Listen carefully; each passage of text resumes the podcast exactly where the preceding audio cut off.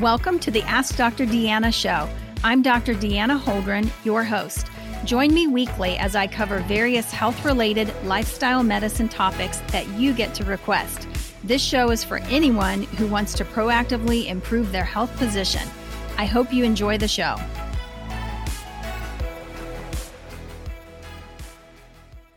Everybody, welcome to the Ask Dr. Deanna show. I'm excited that you're with me today.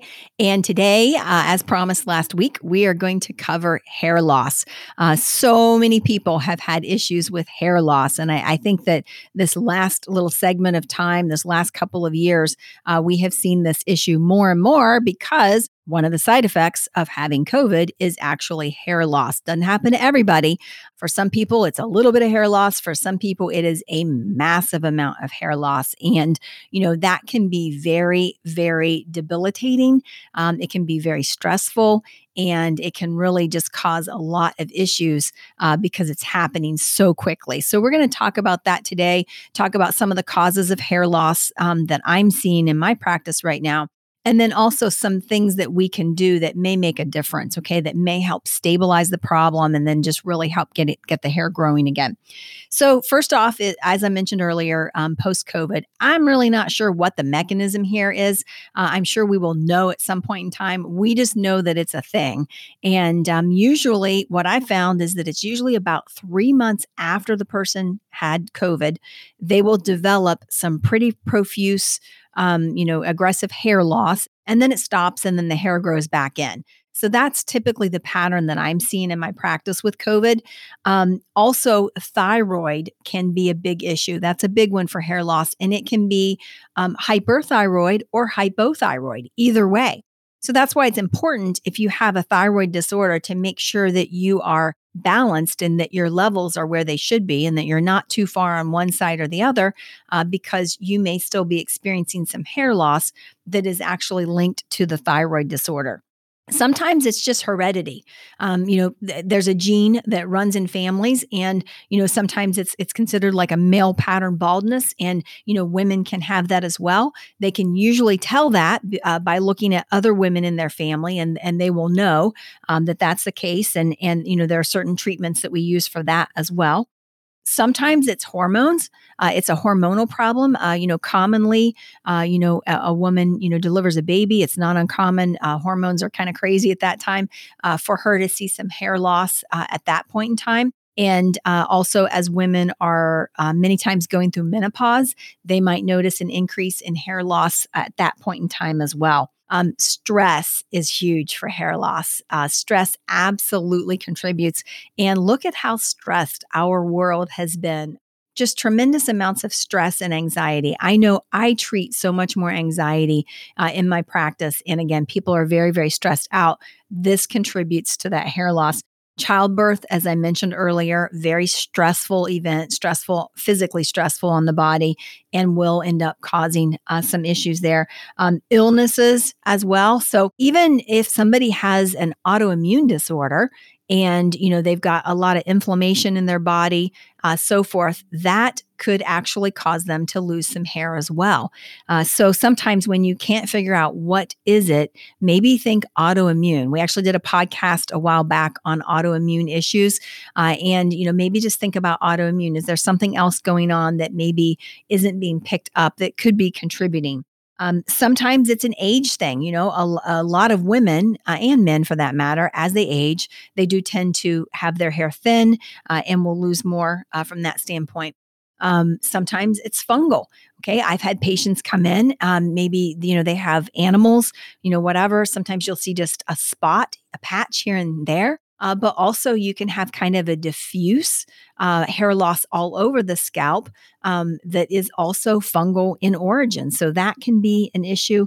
Low protein oftentimes uh, for that person who's had a lot of stress maybe they've been through surgery their protein level is low not only are they losing hair but you'll notice that their hair is more brittle and it's breaking off. So when they pick up their hair that they're you know lost on the floor or whatever if you look at it closely it's not coming out you know from the follicle with the follicle attached. It's actually breakage. Okay, um, you know, over excessive, uh, you know, use of you know curling irons and blow dryers and all those things can contribute to uh, to breakage as well, excessive heat and that sort of thing. Psoriasis is another one. So, psoriasis is an autoimmune condition that is a skin condition, also an inflammatory condition, can cause arthritis as well. And sometimes people will have plaque psoriasis on the scalp.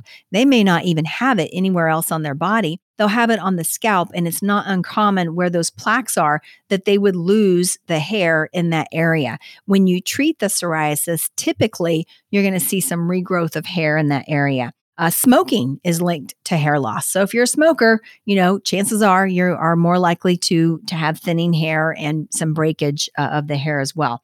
So this these are just this is not an exhaustive list. These are just some of the things that I see in my practice that can contribute to the hair loss. Um, vitamin uh, malnutrition, you know, that's another big one.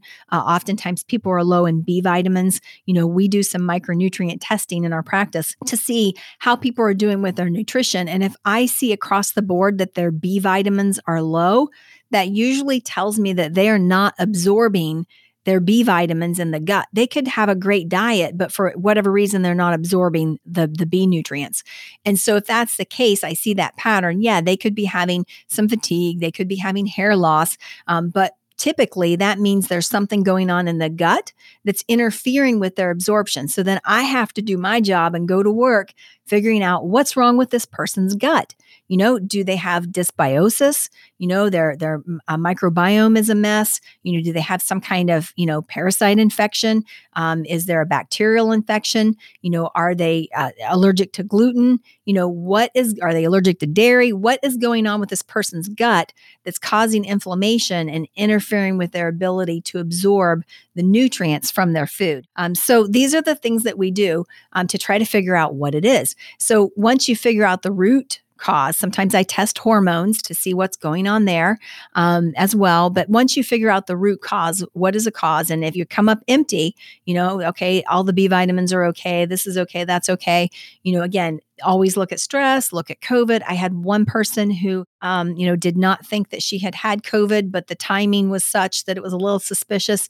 Went ahead and tested her for antibodies, and sure enough, um, she had in fact had COVID, and so that was the cause of the hair loss. Um, but some of the things that we can do, um, you know, biotin is a big one. Biotin is a B vitamin, and it is the hair, um, hair, skin, and nails uh, vitamin, and will help with hair regrowth and help to stabilize. Um, there are certain topicals that people can use. So, for example, if it's a hereditary type of hair loss, then somebody might start using something like over-the-counter minoxidil to try to stabilize the hair and prevent further hair loss. Um, some people will use an oral pill called finasteride, um, which basically is a hormone blocker um, that will again try to stop that hair uh, from from falling out. Okay, so if you've got some male hormones going on. Uh, some people have used laser treatment. Uh, there are a lot of centers that will use a laser treatment to stimulate the follicle and get the hair to, to, to get regrowth from that standpoint. Uh, and then something really easy that I love, you guys, it's collagen. Collagen works great for the hair for the hair, for the nails, and for your skin. Um, hyaluronic acid uh, is a natural form. Um, you know, I like a, a, vegan collagen myself, but hyaluronic acid does a great job of helping to boost the collagen and really, really support, um, you know, hair loss. Now, I will tell you that after the first time I had COVID, I did have some pretty excessive hair loss and I had been using a collagen um, builder that has hyaluronic acid and biotin uh, in it. And um, what I found was that I was still losing hair. I wasn't sure what was going on, you know, did some other blood work, everything was good. And so what I did was I increased it. I increased it, actually started taking it twice a day, and it worked immediately, um, completely stabilized uh, what I was experiencing. So this is a problem that can be absolutely devastating. Okay. And and for some of you, you may be listening and going, you know, what's the big deal? Um, but I'm telling you, I have so many um, patients come in, men and women, and they are absolutely concerned about the hair loss. So if there's anything we can do to stop it, to you know, uh, you know, get it to get the hair to grow, uh, you know, more quickly, anything like that at all that we can do to support that, then I want to do it. Okay, and a lot of times it's an easy fix. So that's uh, basically what I have for you guys on hair loss. I hope this has been helpful. Uh, if it's not for you, maybe it's for somebody that you know who's struggling with this issue right now. And thank you so much for plugging in I hope you'll join us next week for our next episode. And uh, just excited to be bringing uh, great information to you guys. So thanks so much for joining me. I hope you enjoyed that episode. For more information, visit me at deannaholdren.com. Find me on Facebook, Instagram, and Twitter at Dr. Deanna Holdren. I really want to hear from you, so message me. I love taking your messages and creating topics from them. Please rate, review, subscribe, and share my show with those who have an interest in health and wellness. Thank you for tuning in and see you next week.